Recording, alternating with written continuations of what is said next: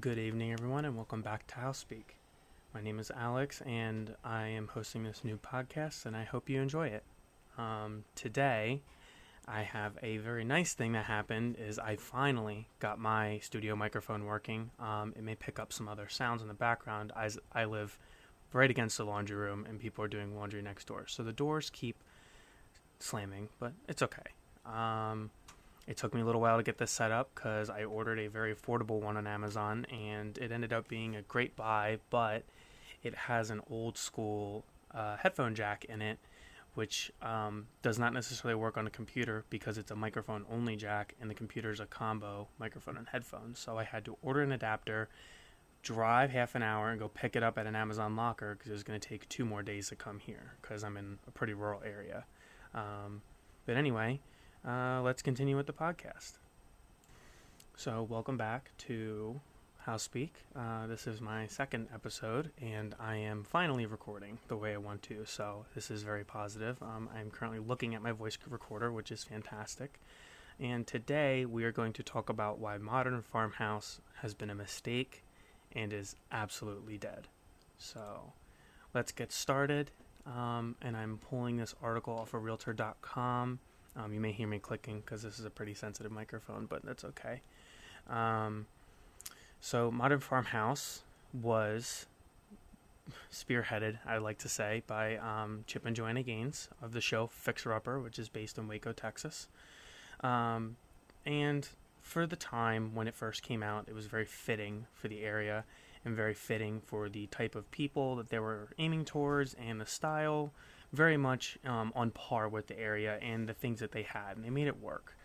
Um, but there's a lot of fails that I think people don't necessarily realize that happens with this modern farmhouse stuff. So we're just going to go through the quick list, and um, I'll cherry pick a handful that I want to talk about. So number one is signage and holiday overload, or as I like to call it, wordy shit.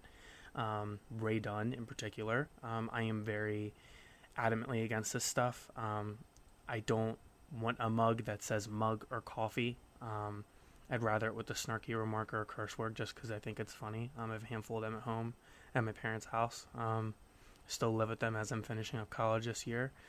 Um, you know, I'm looking at a picture right now, and it's like the coat hooks and the bench you'd have in the front door, and it has like kissing booth, love brews here, kisses 25 cents, and there's a bunch of Rae Dunn stuff. I love us mugs, hot stuff mugs, love you mugs, couple goals mugs, cocoa jars, marshmallow jars, peppermint jars. All these have those words on it. Um, it's a little overwhelming to say in the least. Um, and there are, from what I can see right here, one, two, three, four, five, six seven, eight, nine different fonts of lettering, which, um, stylistically speaking, is very overwhelming. Um, I am a very neurodivergent person. Sensory th- things are I'm very particular about.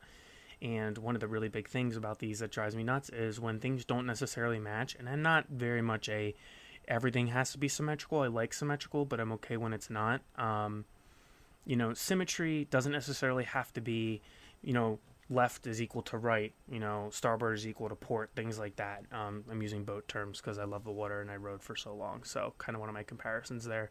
Um, but, you know, symmetry in terms of words, there's not coherent. It's all over the place. You know, I like a, a, certain amount of coherency, even if it's not necessarily directly symmetrical, but I like things to be similar, you know, have one sign, not 50. You know, I'm seeing there's three jars, there's one, two, three four, five, six, seven signs with words on them in literally like a three by four foot space, which is really overwhelming.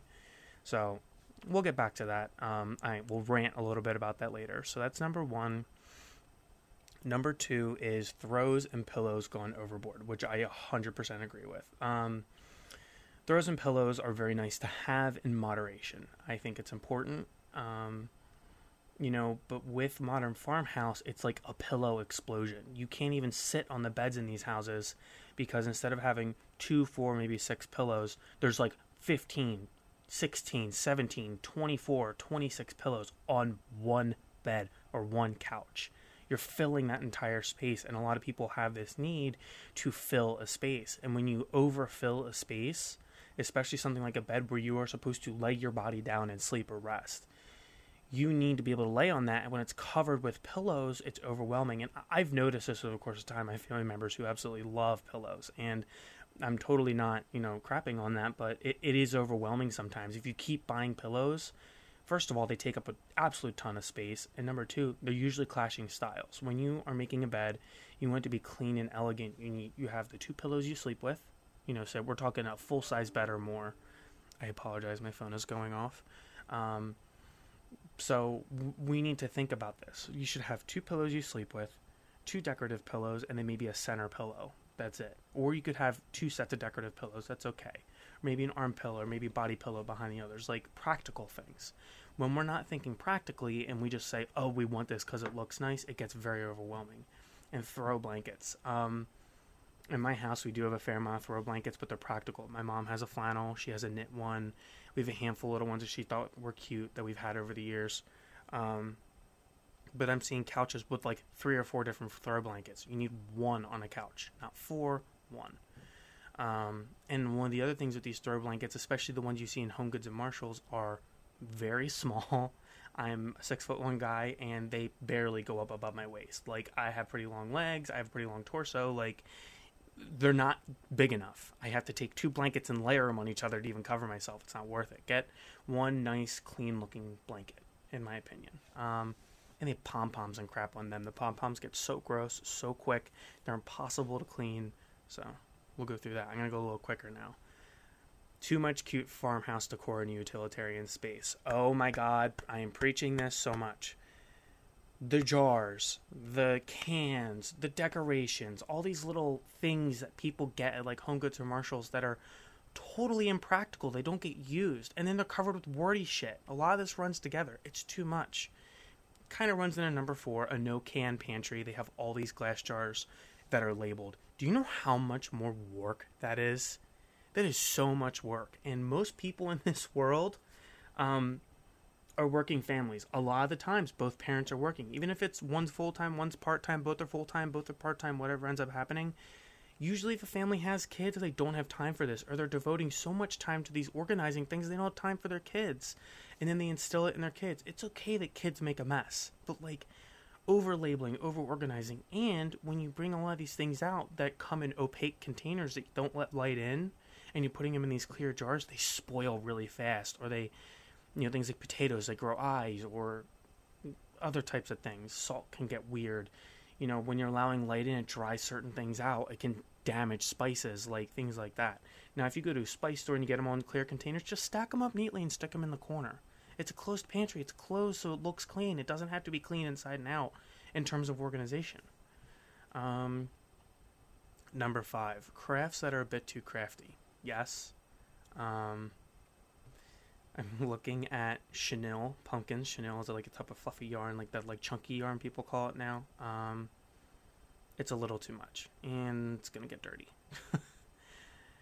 Crafts you can't identify, very much so. Um, ooh, this picture is fun. It is a three-layer. Looks like it's like a tiered kind of like cupcake tray, and it's just loaded with like hearts and plants and cups and uh, little creamers and a ceramic bird and the wood beads. This is not a necessarily kid friendly account. Um, if you're okay with your kids hearing these things, it's fine. Or if you're teenagers, they're probably hearing this stuff anyway. Um, the wood beads do not look nice. They look like anal beads. I'm sorry. They look like sex toys. Um, yeah, they. Mm-mm. The wood bead light fixtures, sometimes depending on the, the, feel yeah they're okay. You know if you're doing the outdoor feel or doing kind of like a rustic outdoor pergola or something that's really cute. If you can protect it those are really cute. The wood beads with the tassel and the twine shit first of all twine's gross and it freaking drops dust everywhere and leaves shit everywhere. It's disgusting. Um, same with jute. Jute rugs are cute. My mother loves jute rugs. Um, i particularly don't. I think they're cool. They're impossible to keep clean. You can't wash them and they leave this like powdery dust everywhere. It's so gross. Um, so yeah, we're not. I'm gonna say no to the wood beads, especially with the twine shit on them. I think it's gross. Oh no, the gnomes. I actually like the gnomes. That's not good. My partner's mom loves gnomes. I think some of them are super cute. Um, number seven just says gnomes are never a good idea, and it's Ohio State gnomes, which is my partner's favorite college. Um, I'm gonna move past this one. I'm just I'm gonna give them a pass. Little things and having one or two little farmhousey things is totally okay. Um, this is Realtor.com, so it's pretty mainstream. Um, some gnomes are really cute. I think they're funny. I honestly think they're more funny than cute, and that's why I'd like have one just to make people laugh. My dad had this weird like garden gnome thing with the pan flute. His name was Pan. it's this ugly little thing, and it has been the butt of the joke of my family for oh my god, years. I think these things are hilarious. Pet beds a la farmhouse. Uh yes. The twine again. The jute again. The rug stuff again. Um no. Aesthetic doesn't have to be in every single thing. Things can be utilitarian, and I 100% agree. And this picture is in Decatur, Texas. Shocker. Mason jars as bathroom storage. I like mason jars. You know, when you're trying to be utilitarian, like mason jars as cups, I think are awesome because the thing thing is they're cheap and they're pretty durable. Um, I personally like them. Um, I used to camp with my mom as a kid, so I think you know they're utilitarian. But like mounting them on the wall, I think it's a little overwhelming. We have like a big one on our counter at home where we just stick our utensils into because we had it. Things like that, like utilitarian wise, they're great. Like using them as cups or stuff. Like, listen, I'm starting. I have a job after I graduate, and I I'm, you know, I'm a cheap person. I like to be cheap. I like to be cost effective. I like to find the cheapest way to do things or be crafty. You know, I'll spend money on things. You know, if I really want something, I'm going to spend the money, absolutely. But, you know, you have to be crafty. And if that means you buy a case of mason jars for 20 or 30 bucks instead of spending 50 or 60, you know, you can get like 24 of them for like 30 bucks. And they're like a nice size and they're useful. That's great. But, like, you know, regular glasses sometimes you can be expensive, and the ones you usually have at like Ross, Marshalls, Home Goods are usually mediocre. You usually have to spend money to get good ones. I usually like to get them at yard sales. Um, we were at one two weeks ago. Um, my partner was with us for family weekend, and he got four nice wine glasses and like eight kind of old school drinking glasses that were really pretty. Kind of had that um, I don't want to say mid-century look because they weren't really square. Mid-century is more about straight lines, like the mid-century modern look, but it was kind of that old school traditional with the nice straight lines and nice carved crystal glasses. He paid two bucks for twelve glasses, which is nothing, and I was like, all right, like we're gonna do it.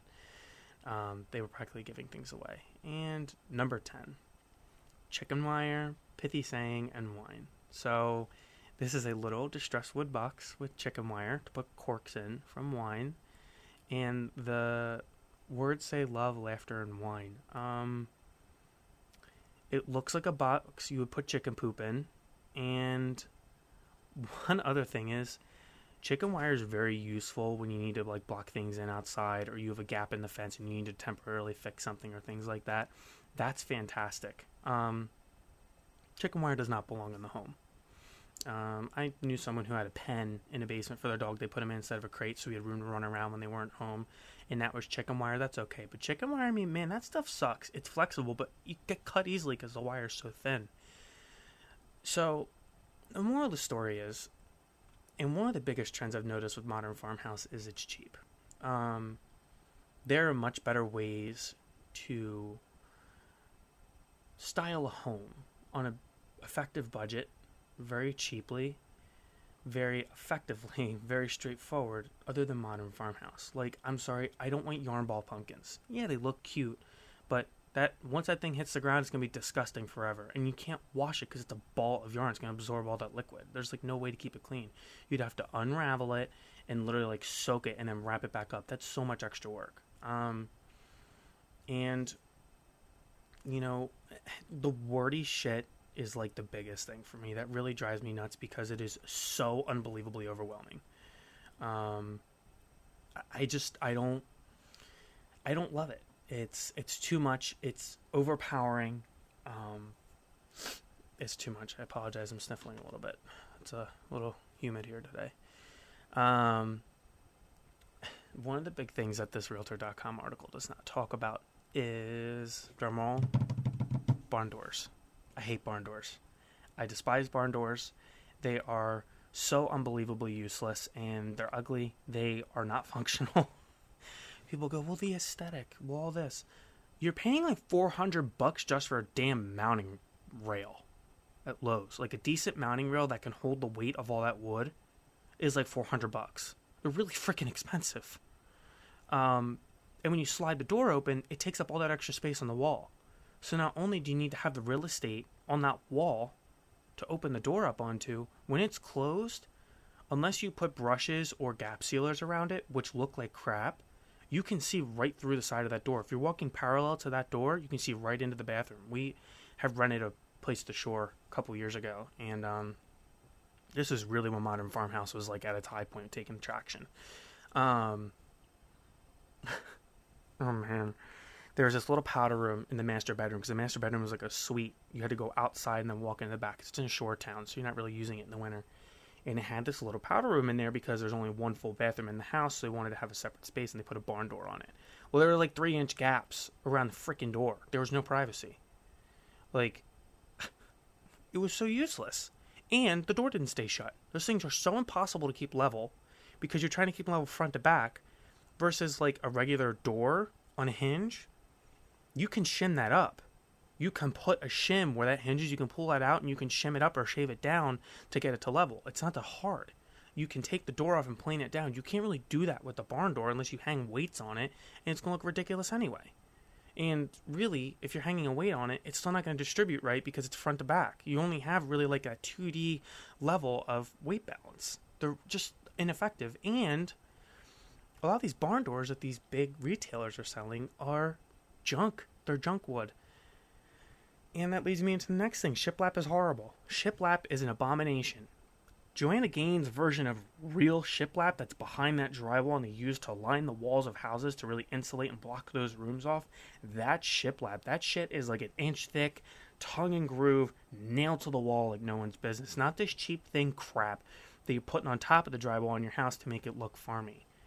Like, when you go to Lowe's, you go and you find shiplap and it's in this box, like a flooring box, about the same size where the you know pieces are stacked. It's a long, it's kind of tall, skinny box.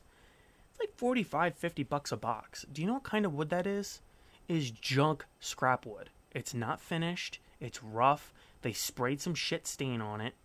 Literally, it looks like a shit stain, but they they um spray some cheap stain on it and call it shiplap.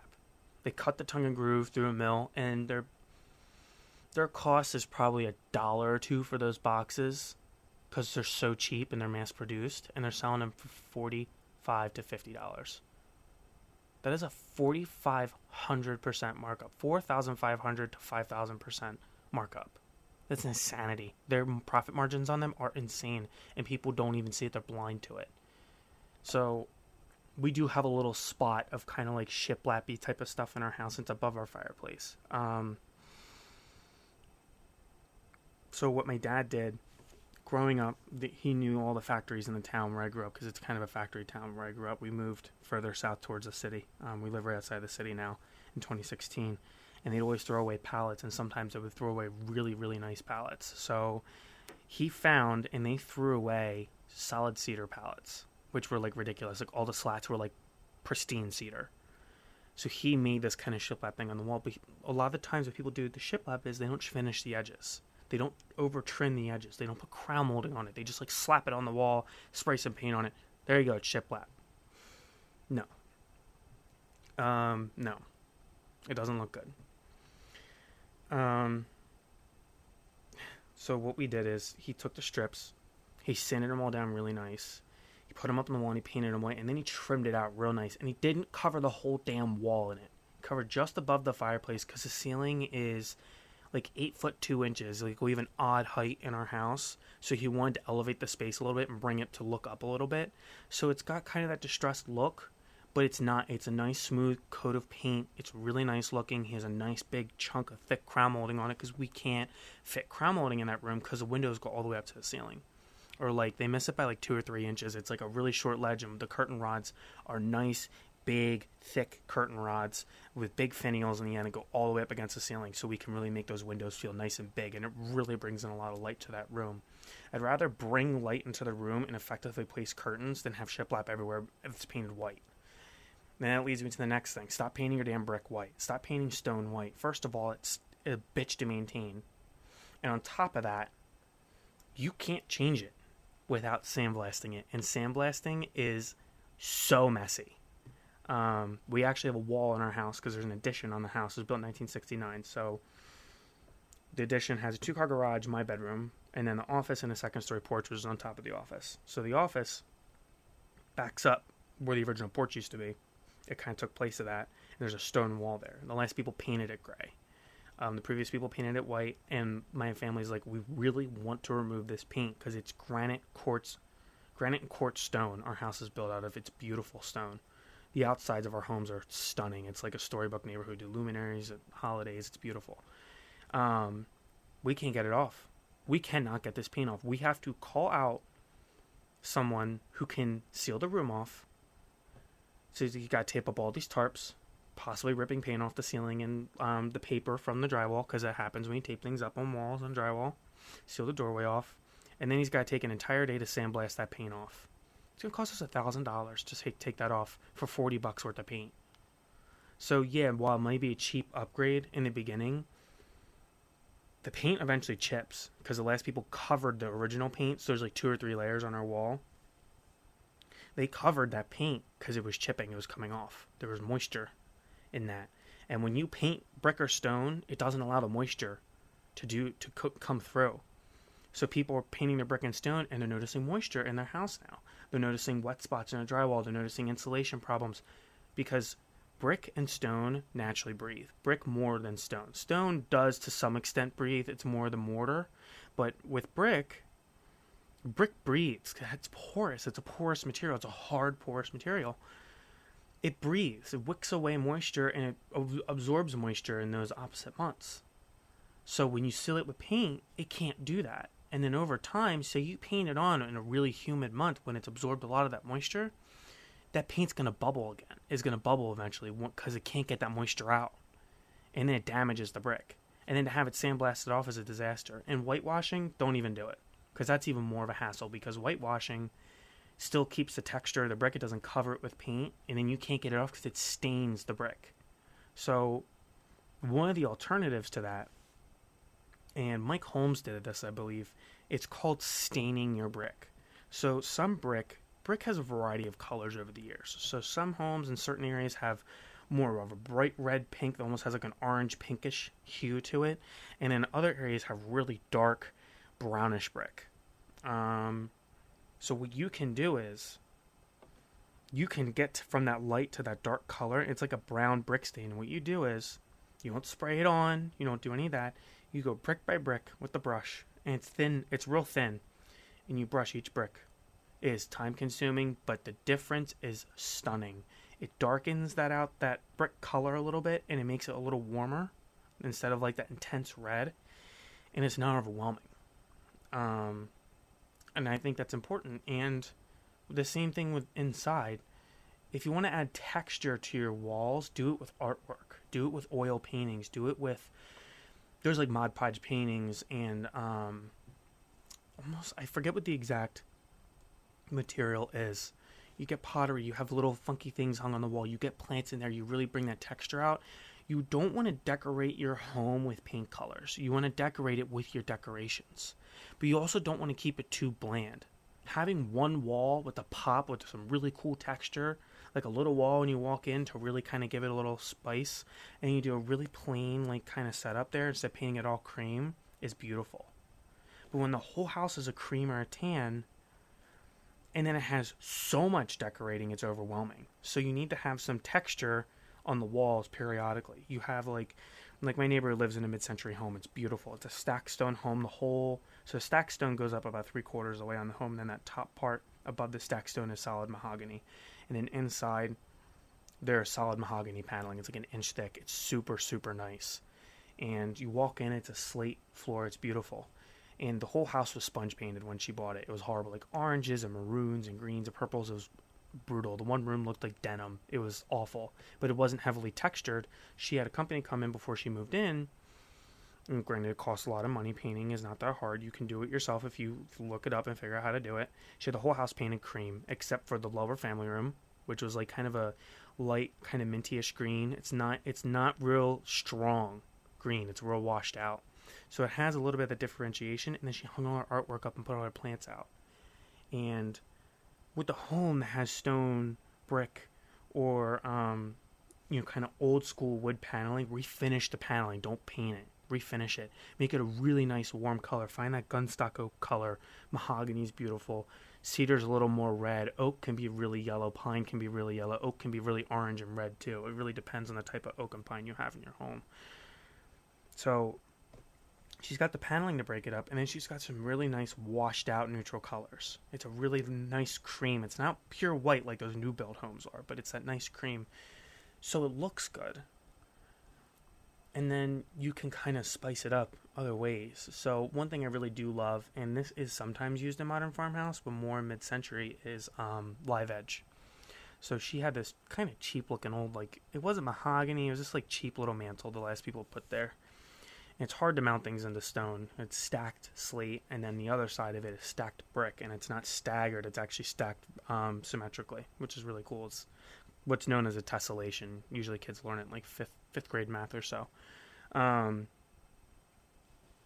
and we what we did is she got to these really funky corbels and she painted them a really dark gray called peppercorn. Um, I personally don't like gray. The only gray I do like is peppercorn because it's almost black. It's really dark and it's got a nice blue and kind of has a little bit of a cream brown undertone. It's really pretty.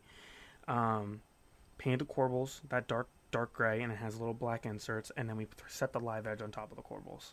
Um, because there's really no effective way to mount the live edge without having to get a, a, special hammer drill. So we did is we mounted those corbels with really long lag bolts, um, and got them mounted in the wall really well. And trust me, it was it was one hell of a process mounting the damn things. Um, and we did the live edge. It brings that texture out. You bring texture in your things that come away from the wall. And one of the really big things I like is a lot of homes nowadays don't have fireplaces, and when they do, they're those cheap gas ones or electric ones. Um, the ambiance is important. So what a lot of people are doing is you can get an old mantle online. It's a really nice, pretty natural wood. And when you do that, natural wood, it brings out texture. And then you could do a live edge on top of it. You just kind of set it on there and you cut a hole in the wall, have it framed out, or you have a contractor do it, and set in a little electric fireplace. And then you like kind of get a funky texturized tile. Um, something like that. So my neighborhood's kind of a mishmash of home styles. So there's like three main streets, and those two, mm, two there's four main streets actually. The two middle ones, I live on the very end of the first middle one. So I have like we like the largest house. It was a development built in 1938 to 1940, um, kind of during that World War II era, um, right before ish. Um, they're all stone colonials. Most of them were th- pretty much all of them were three bedrooms. Um, you had the standard colonial, which you walked in the living room, steps are on the side, you walk through living room, dining room, kitchens in the back, and then usually a breakfast room. Then there was a center hall, which is what we had, which is the upgraded model. You walk in the center hall, living room's on the right, dining room's on the left. You go through that center hall, past the stairs, kitchen, and then there's stairs to the basement. Go upstairs, center hall. Uh, two bedrooms on one side, master on the other, and um, there either be one big bathroom on the second floor or there'd be a split bathroom. We have a split bathroom, so there's a master full bathroom, and then I have a full bathroom in the hallway. And then they cut out the window in the back of our hallway and made that another room. So we had this like little vestibule, and it was sloped because the the foundation for the addition actually sits like two inches lower than the rest of the house. They made this like stupid little slope, and I'd always trip on it because you don't expect it, and you kind of push your ankle up, and you can feel the pull, and you're like, oh shit. So we actually made a nice ledge and we built it up a little bit with tile. And what we did is, instead of doing that basic kind of white creamish tile, we did this tan speckled hexagon tile with has little gray specks on it and has little dark colors like kind of copper splatters and gray splatters on it. Beautiful. It brought some unique color and most of our house is hardwood. But upstairs is regular skinny plank oak hardwood, which kind of has an orange undertone and then we wanted to pick our ideal color for hardwood to put in my room because it was originally carpet. And because my room's in the addition, it actually is a cedar subfloor, which is beautiful, but it's not finishable because of the way it was put on. So we got gunstock oak. It's this really nice brown and gray undertone oak. It's stunning. Um, and then the downstairs is parquet, which is weird, but it's not that cheap like little four x four piece of parquet that you see in the 80s. Back in 1940, people would pay couple, but eh, the houses were, I think the houses were like four thousand dollars new. They were really cheap. They were like middle to upper middle class back then. They weren't horribly expensive. Um, like to have a bow window installed with a stone around it was like twenty five dollars, super cheap. So people pay like hundred dollars extra for the nice parquet floors. what they did is they cut the wood strips in one foot sections and they laid them in opposing patterns. It's it's really neat. Um, but ours is more orange. So we used that little tile in that vestibule to break up the original hardwood from the new hardwood, and give it a transition. And there's a door out to that porch, so we kind of had to do that. Um, so there's a lot of different things, but kind of back onto like the design trend issue is how people don't realize what they're doing and they get caught up in design trends. Um, I'm not sure if anyone's on TikTok, but I'm not sure if you've seen. It's like the mother picking out, going with the daughter to pick out the blue color for her room, and it's just like vibrant blue. When you paint that room, it is like you walk in, you get nauseous because it's so blue. What a lot of people do is when they see colors, they really like a color, they always buy a color that's too saturated. So one of the issues is is like if you like a really gold color, people go way too gold. There's too much orange and too much red in it, and it's like an explosion of gold, orange, and red in your face when you walk in the room. People need to come back and tone back two to three shades to get a more washed out look. So it's an undertone of the room, but it doesn't clash with your decorations. Um, rooms painted black feel like dungeons, depending. Um, my bathroom is actually painted peppercorn. So my bathroom is original from 1940 tile stone grade shape. So it's um, uh, I think it's two inch by two inch little white tiles on the floor. It's white with white grout. Goes up the wall and it's all white. Most of the houses were either pink, blue, or green tile. Mine was white, black and white, which is nice. My parents was blue, but the last people redid it and did gray tile, which it, it looks nice actually. It's not overpowering. They didn't overdo it. They did gray with some nice tans and whites. It's a really nice washed out, kind of calm vibe. Um, so my bathroom is the white floor, and then the tile continues up the wall to about mm, three and a half feet. There's a strip of black, another row of white tile, and then the top cap is black. So we wanted to kind of accentuate that room because when we moved in, it had just the light on the wall. It had this crappy shower curtain. It had this horrible shower head. It had this cheap toilet in there. It had this hideous yellow valance in there, completely clashed and the walls are just white above the tile. It had no definition to it. So what we did is there's a lot of white in this little bathroom, and when you have too much white and just a strip of black, it just feels like it feels like the room was cut in half. Um, and the tile matches and goes up to my shower too. And I have a big cast iron tub. It's, it's a really nice little bathroom. It's small, but it's nice. So I did is I got this peppercorn color from Sherwin Williams, which I love. I it's like the only gray I like. Um, I painted above the tile because it's only our ceilings upstairs are only seven feet. We have lower ceilings upstairs because it's an older home. So half the wall, the bottom half, is tile, and the top half is drywall in the ceiling. So I took that gray, painted above that tile peppercorn and the ceiling peppercorn, and we use a um, I think I used a satin or semi gloss. I think I used satin. If you use gloss, shame on you. Gloss is no. Gloss is a huge no, especially on the ceiling. It reflects and it makes the room feel really small. Um, so I think we used the satin because it still repels water and stuff like that, and we got the right paint. So I painted that in the ceiling, and I only had the one light fixture on the wall. So what I did is to brighten that room up is I needed a, a bathroom fan anyway. So we moved in, I'd take a shower, and I usually take hotter showers. The water would accumulate in the ceiling. It would take forever for the steam to go out of the room. Excuse me. And um, I was starting to get dark spots in the ceiling from that, and I was like, I need to get a fan. So I got a nice ultra quiet fan from Home Depot, and the ultra quiet fan is usually like 130 bucks. I got mine for forty dollars on clearance. They're trying to get rid of it. So it's a fan, has a night light, and it has a bright LED light in it, just white LED. Um, daylight is a huge no-no in a home. You always want warm or bright white. Typically, you want warm white, but in spaces that are highly trafficked and you need to see better, you want bright white. So it's a bright white light, which I like because I wanted to reflect off that white tile to brighten that room up.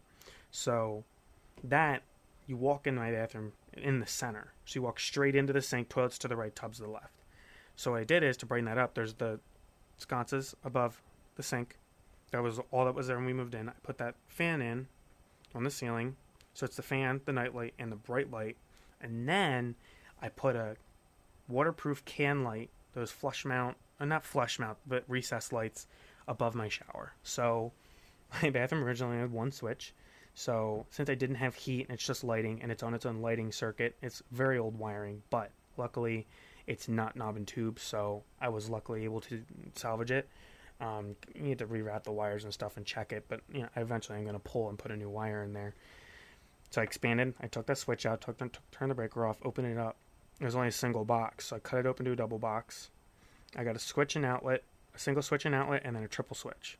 So, triple switch controls the light and the fan, the night light and the fan, and the fan comes on with the light over the shower. And I made that on purpose so when you have to use that fan, that light is on. So you know I'm showering, I need that light on, and the fan's on. It keeps you kind of realizing what's going on. And then the single one's the light over the sink. So we went from just a regular kind of cheap sconce above vanity light, the crappy bulbs in it. That you'd use like three 40 watt equivalents, but shone it right up against the ceiling. It put out like no light. It was awful. So we took that light. Now we have, I put 360 watt equivalents in there, use LEDs. The one in the ceiling in the center, which is directly up, it's not above the light, but it's in line with it in the ceiling, so it lights up the whole middle of the bathroom and then over the shower. So I darkened the walls, but I increased the amount of light in that room, and it made a huge difference. And that's one of these big things with modern farmhouse, and kind of how I'm going off on a tangent with this is modern farmhouse. People want it to be bright, but they don't understand how to place lighting lighting is very hard for people. Um, I've always loved fooling around with lighting, so I kind of have a desire to figure it out. Um, people don't spread out their lights, or they put too many in on a non-dimmable switch, things like that.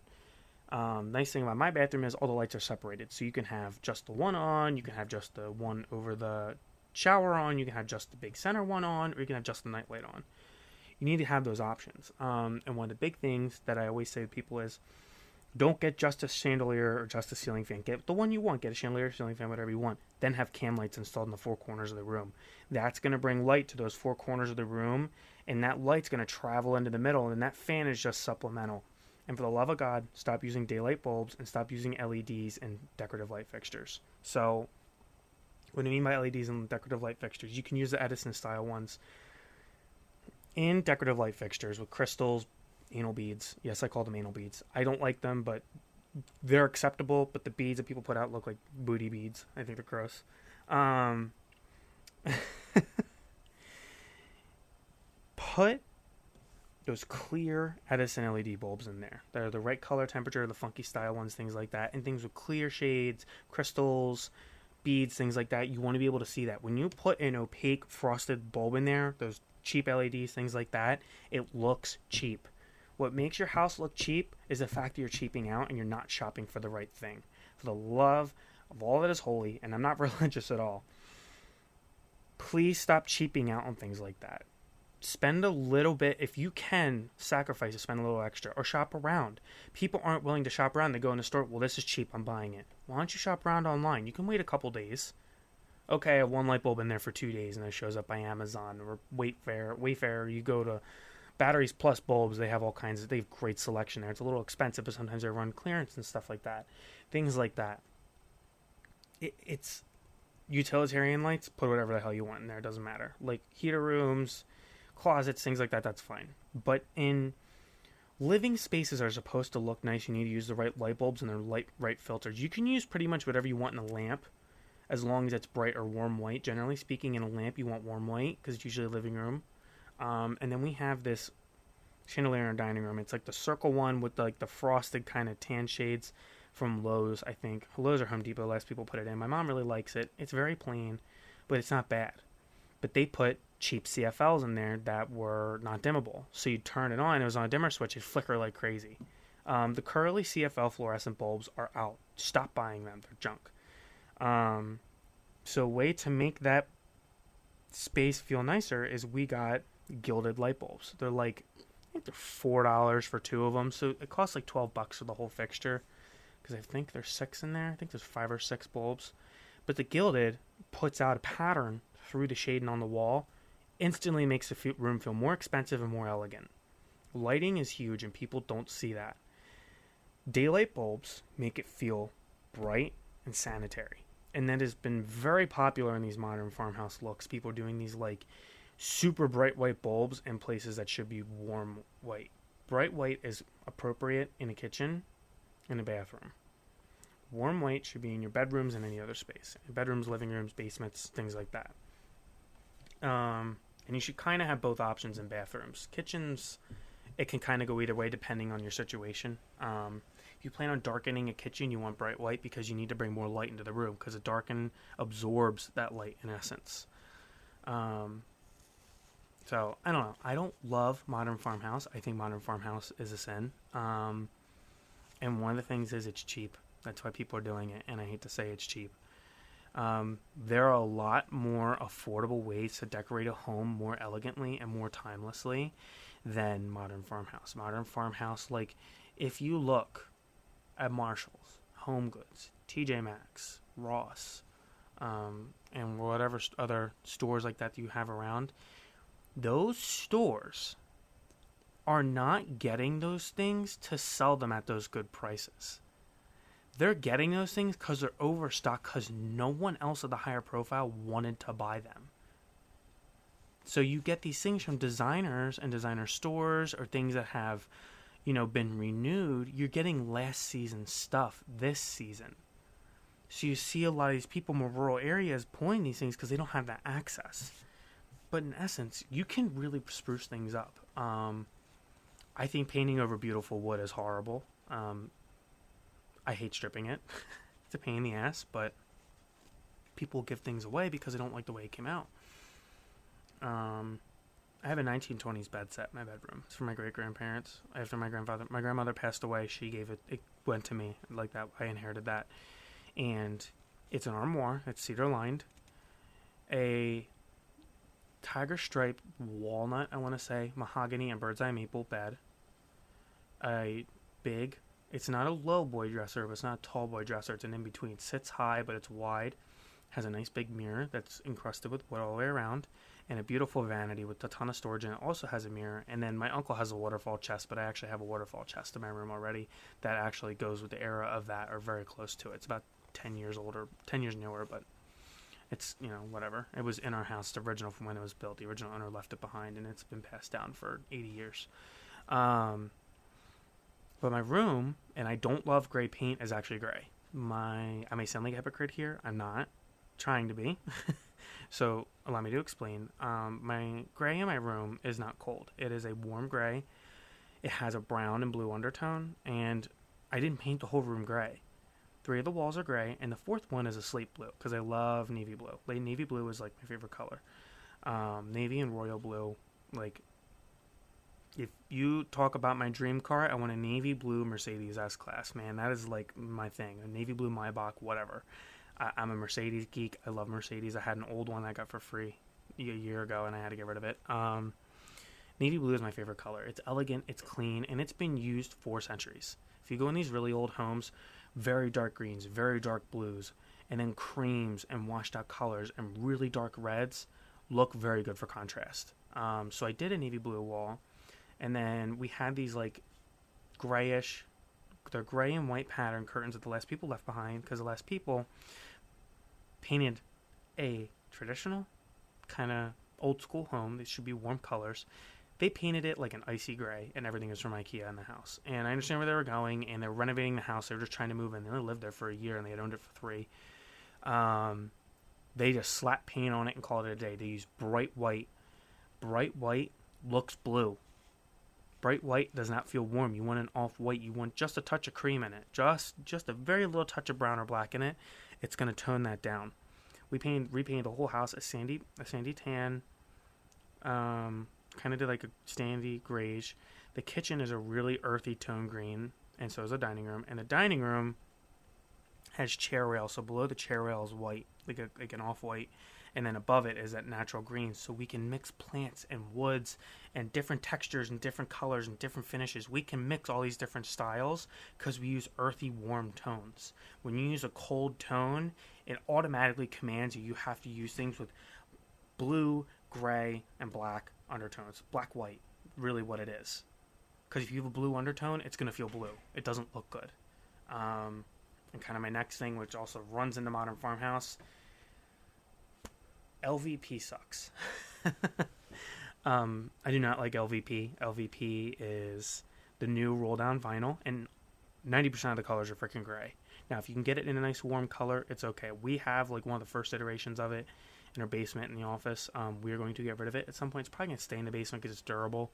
Um, and the basement floor gets beat on pretty good because we're always down there doing laundry and moving stuff around and renovating. So it's like that'll stay just because it's utilitarian, but it's like a warm oak color. It's not this gray. People need to stop with the gray because it does not feel nice. It is cold. It feels sanitary, and like these all white modern farmhouse kitchens are so sanitary, and then people over decorate the kitchen, and then it feels dirty. It goes from one to the other. There's no in between. Everything in moderation. We're not doing the Tuscan bullshit that we did 10, 10 15 years ago, where everything's brown. So we went from really warm, like poo colored warm, to icy cold. And there's no in between. And this modern farmhouse doesn't mix it. And if you actually look at Joanna Gaines' real style, it's natural modern. She doesn't use a lot of gray. She uses a lot of white and wood and natural finishes. Creams, whites, and woods in her own designs and for herself. The reason she does modern farmhouse is because it's cheap and it's effective for fixer upper. These people don't have a ton of money. But there's a way to make your home look expensive without it being expensive. Yes, it takes a little more work, absolutely. But then you make yourself unique. Building a unique, beautiful home is so important, and I don't think people realize that. So, with my family, we have these early 2000s leather Thomasville couches. I think new they were like $7,000 when they got them for off some wealthy family that painted their house gray and went modern farmhouse and we bought it off of them and we neutralized everything. And we decorated the space with our decorations and our family heirlooms and little things like that. Those couches look timeless. You can make older furniture look timeless. And i am very much one for timeless design because your house will always feel fresh. It'll feel always feel pretty. It'll always feel comfortable. Like i want it to be a warm home. I don't want bright white. I don't want black. I don't want gray within reason. You can have gray splashes, that's fine, but like I don't want poo colored brown, but I don't want icy gray. I want either warm grayish, a beige, and then be able to add my own splashes. I'll texture a wall myself for fun, and if I hate it, I'll scrape it off and paint it tan again. But like that mid-century feel really embodies a lot of it in a lot of ways. There's some really funky things. I personally love Atomic, um, which is a mixture of funky colors. You got the lucite, which is acrylic stuff um, kind of a mixture of everything. I personally really like mahogany, walnut, some oak. I really don't like pine because it's not durable and it's kind of atyp- it's kind of typical. Um, warm colors and I like the bright splashes of colors. So boomerang countertops, funky colored lucite, this the silly little pieces of wood with colored lucite grapes. Like they're funny. Like I love little funny things like that. That's the character you want in a home. And if you like traditional, if you really like modern farmhouse, do transitional. Transitional is a clean linen kind of. You can mix in some jute rugs. You do that kind of cream color with linen curtains. It's very clean and neutral, but it feels warm and homey. That is so important, and people don't see that at all. And there's so many different styles out there, and always do your research. Moral of the story is Modern Farmhouse is out. Stop with the wordy shit. And Marshalls and Home Goods are resell- resellers. They're not the latest styles. They're resellers. They do great stuff. I will tell you. There's some older styles I absolutely love. Um, but if you look at a home, if you ever watched the movie Mrs. Doubtfire,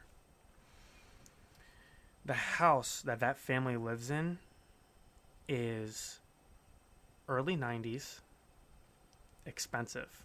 And if you look at that style, it still is very applicable today. There's some updates that would happen. Um, a lot of my neighbors have their home style like that, and they've done a lot of really nice improvements over the years. That house is still beautiful 30 years later because it's timeless. It's got a mixture of traditional, the transitional. There's some things that are really ugly, trust me, like the floral shit. Um, but the house is timeless. It's beautiful, and it's granted it's like literally like quintessential San Francisco. I mean, it's like a ten million dollar house now, but um, of take examples from that. You can mix those things in because people don't know what to do with them. And the best way to do that is Facebook Marketplace. You're to go on there and you're to find the wealthiest area near you and you're to see what crap they're offloading. People offload expensive ranges, expensive furniture, clocks, rugs, decorations. Well, I don't like it, so I'm redecorating.